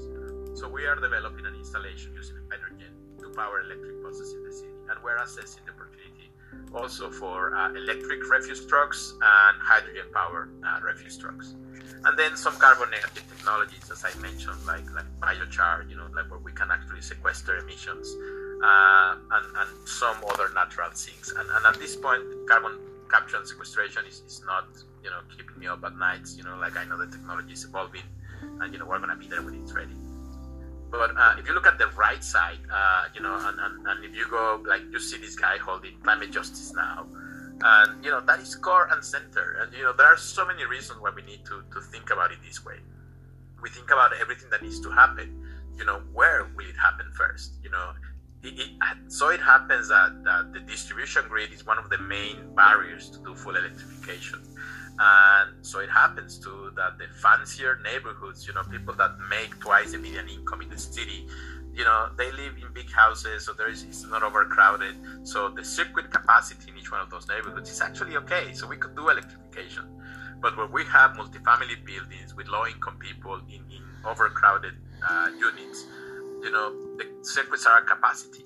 So it turns out that if we're going to install energy storage, it's going to be in those neighborhoods where can actually add the necessary flexibility so we can electrify those buildings. And then also from an equity perspective, if you think about this, we are replacing close to 100,000 machines uh, in the city of Ithaca. 100,000.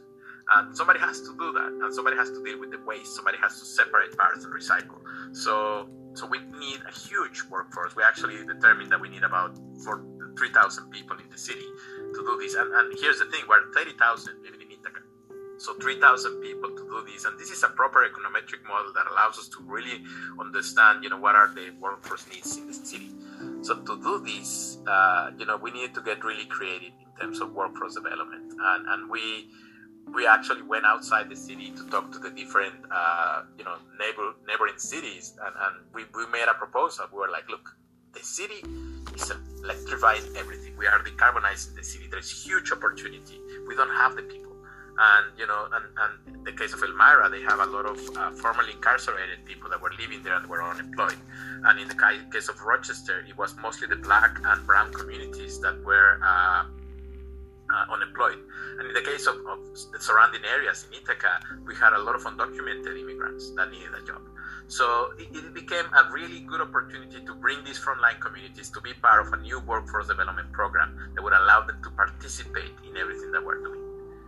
And, and then, you know, the bottom on the right side, you have uh, the need for a resilient and reliable infrastructure. And what that means is, you know, if we're to electrify the city, we better do it right and we better take into account everything. And here's where, in the United States at least, you know, you need to make a very important distinction between what is paid with taxpayers' money and what is paid with ratepayers' money and what can be paid by private investors.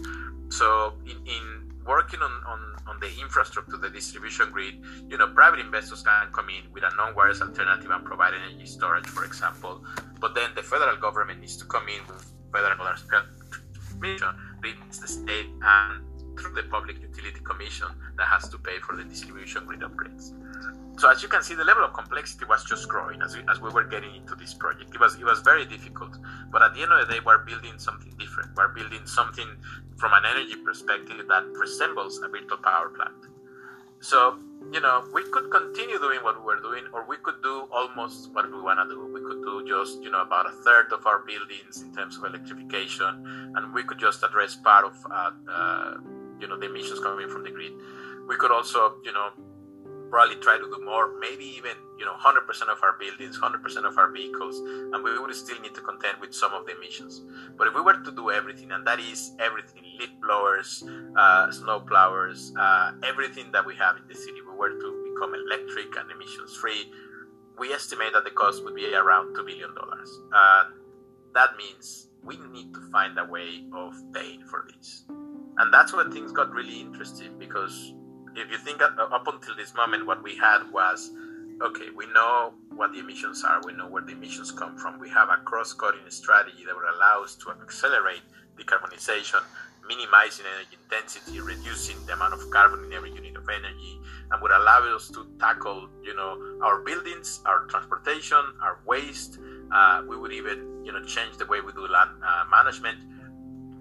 But then, you know, we, we, we have a problem. You know, it's two billion dollars.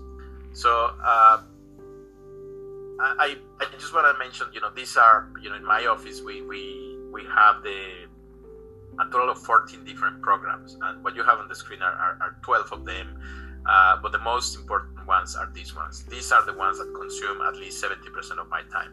Uh, personally. Uh, and, and, you know, we are working on this, but we truly believe that, you know, we don't center this on climate justice through democratic engagement and we don't address workforce development, it will be impossible to electrify our buildings, our transportation also. So, so in terms of that, I just want to mention that the, the climate justice policy that we are trying to pass in the city hasn't passed, but my hope is that within the next couple of months we'll have uh, Justice 50 program uh, voted in by the by City Council is you know we want to make sure that that we can share the economic benefits, uh, the social benefits, environmental benefits with those communities that have been affected disproportionately by climate change. But not only by climate change, but also by, by every action that we have taken to fight climate change. And, and we don't want to focus on information that we get from the census because that information doesn't give you the place based information that you need to understand who suffers more than others. So, what we are doing is relying very heavily on local organizations to understand who are those uh, disadvantaged communities that can actually, you know, could benefit from this. And we are thinking about issues like access to health, education, unemployment benefits, financial inclusion, you know, stuff that normally doesn't come up in the census, like whether you are undocumented or not.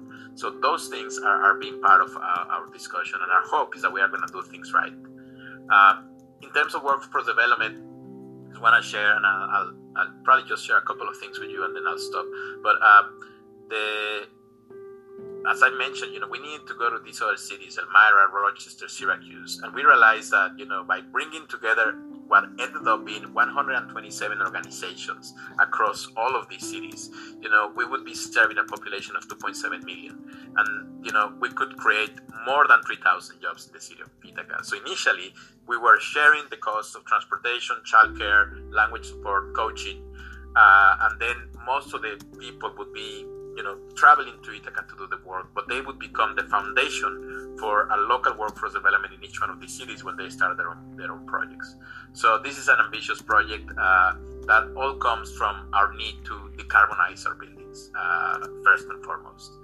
So I just want to mention something about these very quickly, and then I'll stop so we can have a conversation. So one, why buildings? Well, you know, buildings are 40% of the emissions, so is transportation. But if you think about buildings and if you think about energy efficiency, you know, one, you know, there's a ton of work that we can create, a ton, a ton of jobs. But at the same time, we're helping the grid and, and if we are electrifying, so basically the emissions from, from, from a building could come down to probably zero. But because of the economic benefits of co-deploying solar and, and EV ready installations, we actually can reduce 50% of the emissions as a whole in the city. So we started doing this and we decided well, we're going to do this for new energy codes uh, through a massive electrification program with existing buildings. And we're going to also mess with the construction ordinances. You know, the idea is to actually make sure that not even uh, construction waste ends in the landfill. So it's a full circular economy in the city of Ithaca. And this, you know, I, I want to say at this point that this is all ongoing. Uh, it's not a success story yet. I hope it will be, but for now, it is just a very ambitious program that we're working really hard to implement and be successful. Uh, the problem with wanting or needing to electrify a whole city is that it's very expensive. Uh, you know, we did this exercise. You know, a single family home could go for you know forty thousand dollars at some point.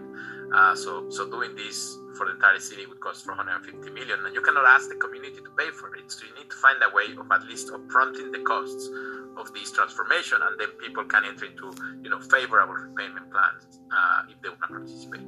But we also need to make sure that, that it makes sense to make this change because somebody could have bought just uh, last year a new water heater or a furnace, and we cannot really, in good conscience, ask them to, change that. And because it's not a mandate, what we can do is develop a plan for them to eventually switch for that.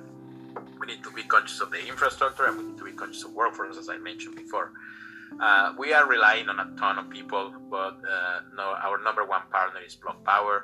Uh, with BlocPower, we created this uh, strategy where we have a company representing the government that is dealing with local contractors, with workforce development, with investors, with the federal government to get funds from the IRA, for example, or from the state of New York. Uh, and, but you know, at the end of the day, right now we have 57 different organizations that are working with us. And the last thing that I want to share with you, and I can go into details of the financing or the technology or the policies, whatever you want. But I just want to share this with you because you know this was important. When we started working on this, we were like, how do we bring everybody on board? So we realized that it's very similar to when you think about diffusion of technology. So we realized that if we were to think about who are the last ones to accept this change, to adopt technologies, those are the laggards. And those happen to be in Ithaca, people who fall on the other side of the political spectrum. So we're not even bothering with them, and that's true, we're not. Uh, we have also the Tesla owners. We have people who are already doing this. So we believe that 15% of the people in the city will do this no matter what. So we're left with 50% of the population. So it's, it's making it a much more targeted approach. But then in there, you know, we can separate uh, actually those that are low income and those that are median income. And then it becomes a project to really bring on board 30% of the population of the city. We truly believe that if we bring on board that 30%, everything else will, will actually come into place. That will be the critical mass that we need. Because there is something very, very peculiar in New York our city, because of the charter, is not empowered to legislate climate change or anything. so we need to be oh, creative in terms of how we do that. But if I get this 30% of the population that is close to the median income that actually understands the value of a mortgage, the value of leasing a car, and perhaps the value of leasing a heat pump, you know, if we bring them along, then we'll have enough of a critical mass that we can claim that those who are not participating in electrification are disproportionately harming others and then because of health issues, I can legislate people and then mandate electrification everywhere. So uh, right now we have a map of the city, and it's a very advanced machine learning tool that allows me to see the energy profile of every building in the city. If you give me an address, I can tell you how good or how bad they have it. And based on this, we're deciding our approach, deciding where we can do this, and if we add a map of circuit capacity, you know, we can tell where we can start electrifying and, and doing everything that we want to do. Uh, this was a ton of information, I know, uh, and I'm, i apologize, but I hope it was somehow useful to understand what we're trying to do. And probably we can use the rest of the hour to, to talk about the details, and, and I can go into any kind of detail that you want. Amazing. Thank you so much. Yeah, that's very helpful and a lot of information. Um, so I have a couple of questions about some of the details, and then I'm sure other folks here do as well, if that's all right. Um, so I know I've seen you go into before, and it's really complex. But I was wondering if you could explain a little bit about how you're planning to finance the retrofits of all of the buildings. yeah, you probably were in one of those conversations about finance. The uh, one of the exciting things about what we're doing is, you know, we, we decided to like when, when I was designing the program, we, we looked at what it would take to do a single house, and we saw that it was about forty thousand dollars. But the issue is not the cost; the issue is why it is so expensive. And the truth is that it is expensive because industry is totally fragmented. I literally did this exercise, and I call I want to do it at home, and I describe my home to the contractors, and you know I describe something much worse than what I have. And, and they were like, you know, we need like 16 different companies and it's going to cost me this much. And then for electrification, I had only one company that could do heat pumps. So I realized, you know, part of the reason it's expensive is market fragmentation and uh, and, and, also the cost of in our without having people. So we needed to, you know, to create scale to, so we could actually, you know, reduce that cost. So we decided to go for the entire city, and we were going to have a pilot with 1,600 buildings that was going to cost about 100 million dollars. So, you know, the, the best way of explaining this, you know, I'm, I'm going to say what we're doing in the very you know, when I when I use shorthands, you know, to, to say this, I we do three things: we do aggregation, we do de-risking, and we do securitization. So that is an oversimplification, but that is actually what we're doing. So when when we think about going for the whole city, what, what the, the the way that that it could be understood is for a really long time, we were struggling on how to finance solar projects. And we understood at some point that a very large solar project that has an off taker you know, it could also distribute risk with contracts for maintenance, for operations, for asset management, and, and we learn how to finance, you know, a, a, large solar development, and then we learn how to finance a smaller solar development, how to deal with risk. But the trick was small solar developments. How do you actually do that? But then, you know, Solar City and Sunrun figure it out. You know, yeah, you need to aggregate demand, and you need to figure out a way of uh, balancing risk with the different projects that you're doing. So I was like, okay, so we can probably do that. If I were to take the entire city, you know, and, and then imagine it's no longer small individual high risk projects, it is actually one very large project, which, if you think about all the buildings, is very diversified. And diversification is ideal when you want to reduce risk. So you have uh, an aggregation of a diverse portfolio of buildings that allows you to actually think of this in a programmatic way when you think finance. We're not going to do every building at the same time. We're going to do it within the next 10 years. But from a financial perspective, you can think in terms of how are you going to finance the entire project. So then you can actually take bundles of buildings and you can get, for example, 20 buildings and 10 of them are low income and 10 of them are high income. And then you basically turn that bundle into a collateralized debt obligation. And those who know what that is, you know, are going to have a heart attack probably because that takes you to the mortgage crisis. This is not that, but it is a similar concept. It is the sense that if you stack this, you can balance risk. And so we went for private investors, and what we did was look, I have a city and I have 400,000 metric tons of CO2, which for me is a problem, but for you is an investment opportunity. And I don't need you to invest in me, I need you to invest in a company that will take on this. And, and then we did the numbers. You know, you can invest in a company like BlocPower that might be valued at $20 million. But if you invest, the city is going to give them a half a billion dollar contract, and then the company's valuation is going to go to a billion dollars probably. And that's how you make money. So people start paying attention and realizing, you know, there is an opportunity to, to make this work.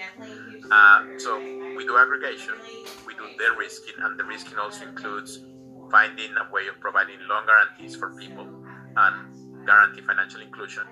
and then securitization. That is, you need a lender at the end, and that lender in our case is Goldman Sachs, Bank of America, Microsoft, and a company called Alturus. So I hope it helped a little bit, uh, but that's kind of the basis of what we're doing here. Um, awesome, thanks. And the my next question is about um, social justice a little bit as well, and particularly around the building retrofits.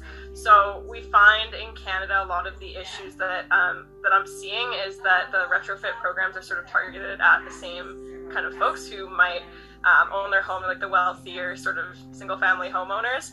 And so I'm wondering how, like, what policies you're using to make sure that folks who are more low income or like living in energy poverty are still being lifted up with the retrofit program. Well, actually, you know, we have our Justice 50 program. It's, it hasn't passed as a citywide uh, resolution, but it has already been accepted as part of the Ithaca Green New Deal. So anything that we do for decarbonization has to comply with Justice 50, which means we need to quantifiably demonstrate that 50% of the investment that we're getting are going to low income uh, buildings.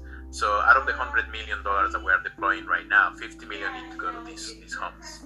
And, you know, we are, you know, selectively identifying those buildings that need the most help. We're actually helping to create these bundles where we have uh, a building that is low risk because it's a high uh, high income uh, family, for example, and then have this building where you have low income families, and then you balance risk between the two of them, and then you start deploying them.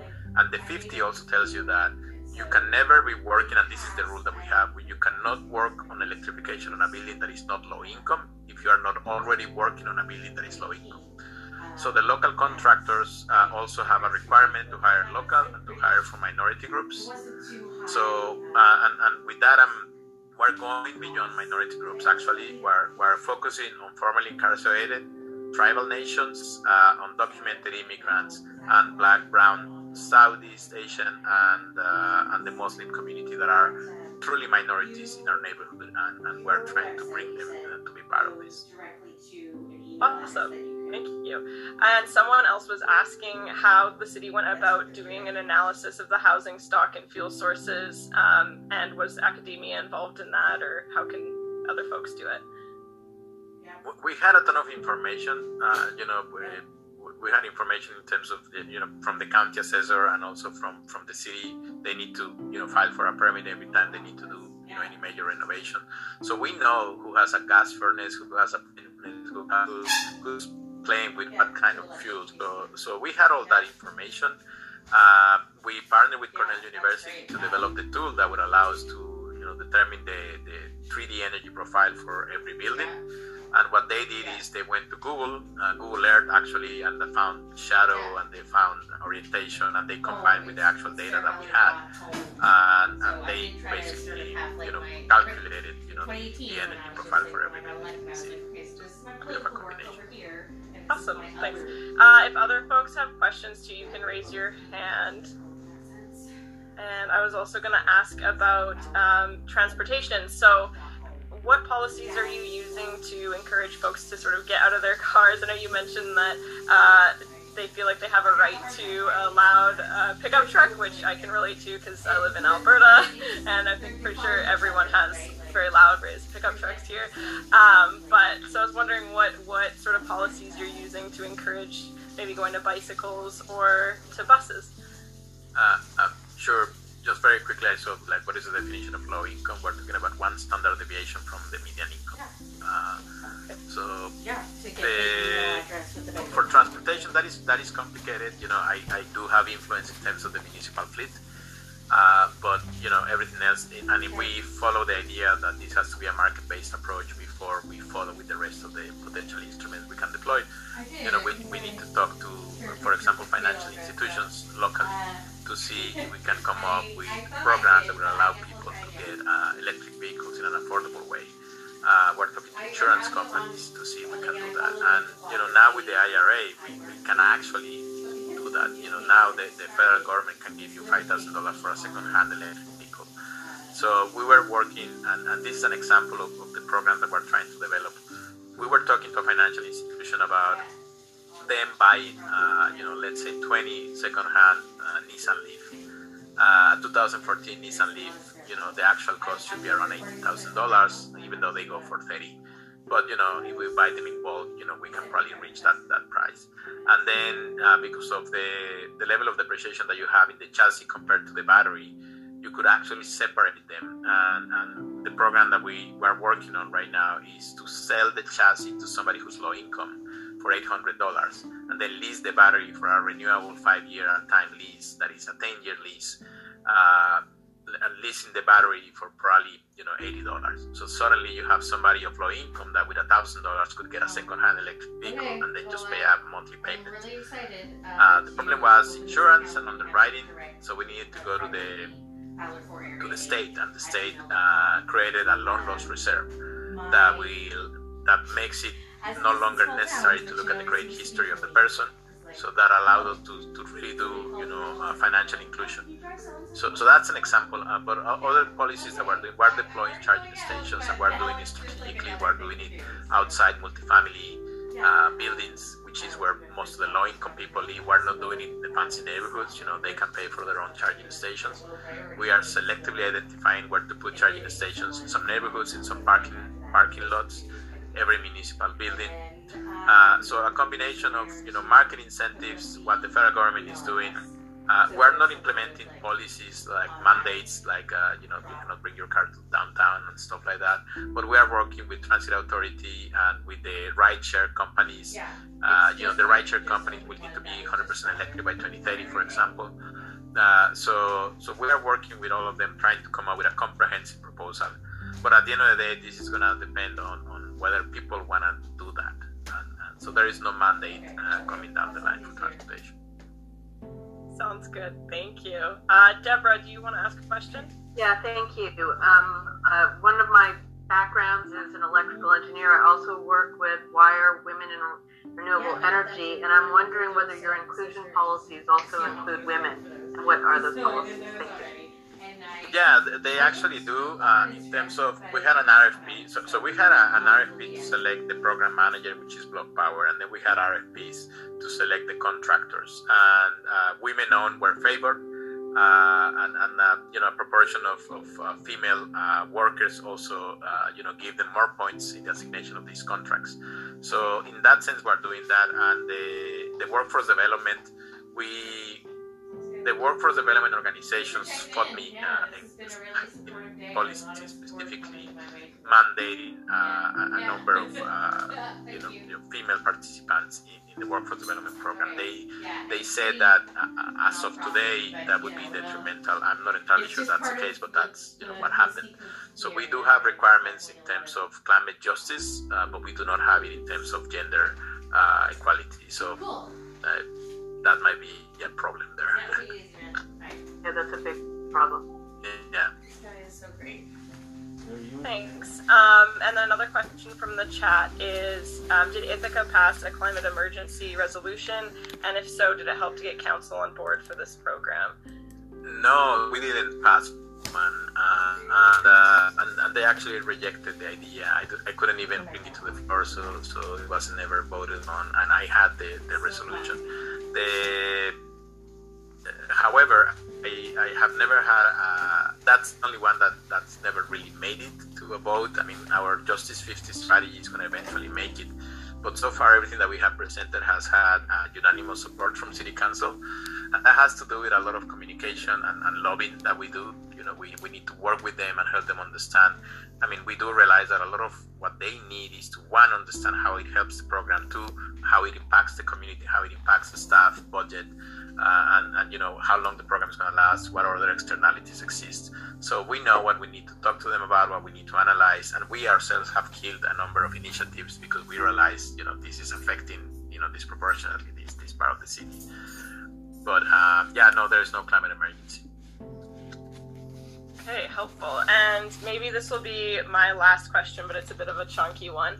Um, so you talked a little bit about uh, circular economy initiatives and how everything is, is really circular. And you spoke a little bit about local economy so far, but I was wondering if you could dig in a little bit more to some of the circular economy policies that you're including.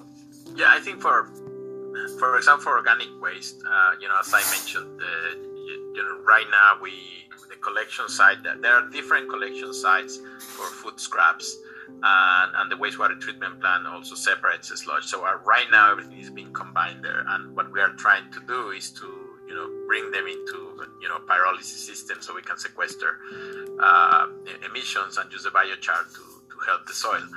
Um, so right now for organic, that's what we're doing. We're about to begin a pilot to do uh, curbside pickup of organic waste uh, for food scraps, really.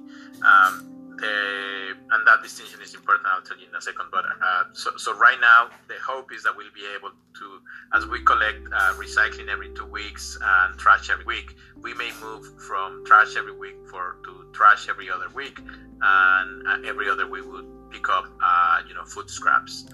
Uh, and that is also with the idea of, of feeding the, the biodigesters and, and pyrolysis systems so we can actually sequester carbon. Um, there is a group that is, is working with me that they're very focused on the circular economy of bionutrients. So that is pee and poo, basically. And, and they believe that, uh, I mean, actually, there are pilot programs where we have uh, tomatoes and a number of things that are growing, you know, by recycling these components. And it's, it's through pyrolysis, so it's not direct application, except well, no, the, anything that is liquid goes liquid into the fields, but but everything else actually goes through pyrolysis, and and they are demonstrating actually that you know it has real benefits. So that's one of the things that I'm, I'm trying to figure out how to play because it will never pass. You know, I would never get city council to approve circular economy of bionutrients a pilot program, something like that. Uh, and then in terms of uh, you know material resource management or you know solid waste, uh, the, the, city of Ithaca. I don't know if any of you had ever visited the city of Ithaca, but you know one of the, the things that we have is the, the, the reuse center, and it is a success story. Uh, people in Ithaca, I, I you know, obviously everywhere people throw away stuff, but you know, we do the recycling and it's done at the county level. But uh, in this center, people take everything that you can think of, and it's amazing. And we have hired close to 300 people that uh, learn how to fix everything and then put it back in the market. So the idea is to, you know, recirculate local local dollars, uh, and and it is amazing. It is it is one of the largest reused and recycled centers in. Uh, in upstate New York. Uh, so what we are doing to, to complement that is, uh, for example, policies like extended re- responsibility for uh, local producers of, of, waste. So mostly we're talking to the, the grocery stores and uh, you know the. Uh, for example, we are also talking to restaurants, uh, and, and you know we're trying to get a policy approved well you know people will be allowed to bring their own containers uh, you know for for leftovers. And also, we are trying to find a way of pressuring restaurants into reducing portions so we don't have that much food waste. Because one of the problems that we had with, with the pandemic was even though we have a new scraps, food scraps law in New York that, that you know, makes it necessary to collect food scraps from restaurants and they take them to a transfer center. The with the pandemic, everybody took it home so now all the food scraps were distributed all over the place. So we are trying to figure out how to address that because people are still, you know, uh, taking stuff home. So so those are mostly, you know, the, the programs that we have for addressing, you know, circular economy. Awesome. And is there any consideration of building deconstruction materials for reuse? Oh yeah, absolutely. Uh, there is a deconstruction ordinance that, that should be presented to council. I mean, honestly, we wanted it, uh, you know, this summer, but it's likely it's going to happen next year, probably February. And this deconstruction ordinance is based on what the guys in Portland did, uh, you know, with their own deconstruction ordinance. And uh, there is a group uh, that is a combination of community-based organizations and, and Cornell faculty that are actually working on that. And we had a, a, wonderful experiment about three months ago where the community came together to deconstruct a building in downtown. And it was like 150 people carrying every bit of the building to demonstrate that it can be done. Uh, the developers are objecting to to deconstruction. You know, obviously it's very expensive for them and it delays the process. And the argument is that it affects financing. You know, financing you can lock it for a certain amount of time and introducing this gets you out of that, that range. So we're figuring that figuring that out, you know, trying to work with the developers at the same time, and that's why we are postponing trying to present this. But I, I think we will have the support that we need for the deconstruction ordinance. Awesome, thanks. Um, well, I really appreciate you coming and taking the time to chat with everyone today, and I'm sure that everyone got lots of really good ideas for policy initiatives and things. Um, is there anywhere that folks can find uh, some written examples of the financing that you've done um, and some of the other policies and things that you've talked about? Yeah, we're going to launch a website. I mean, we are pretty much behind with that. I mean, I want to have my website out in like May, but you know, it's gonna happen in February now again.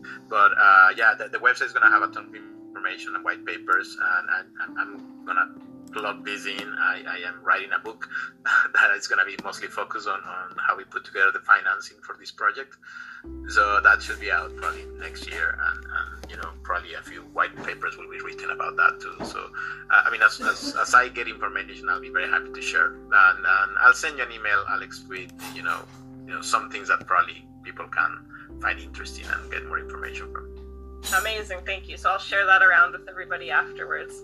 So yeah, thank you so much for coming. I we really really appreciate it. Lots of people were so excited to hear you talk, and I've been hearing seeing already great comments in the chat. So thank you so much for coming. Well, thank you very much, and you know I appreciate very much this this opportunity. I hope we can do it again at some point. Yes, definitely, definitely. All right, take care. All right, thank, thank you. you.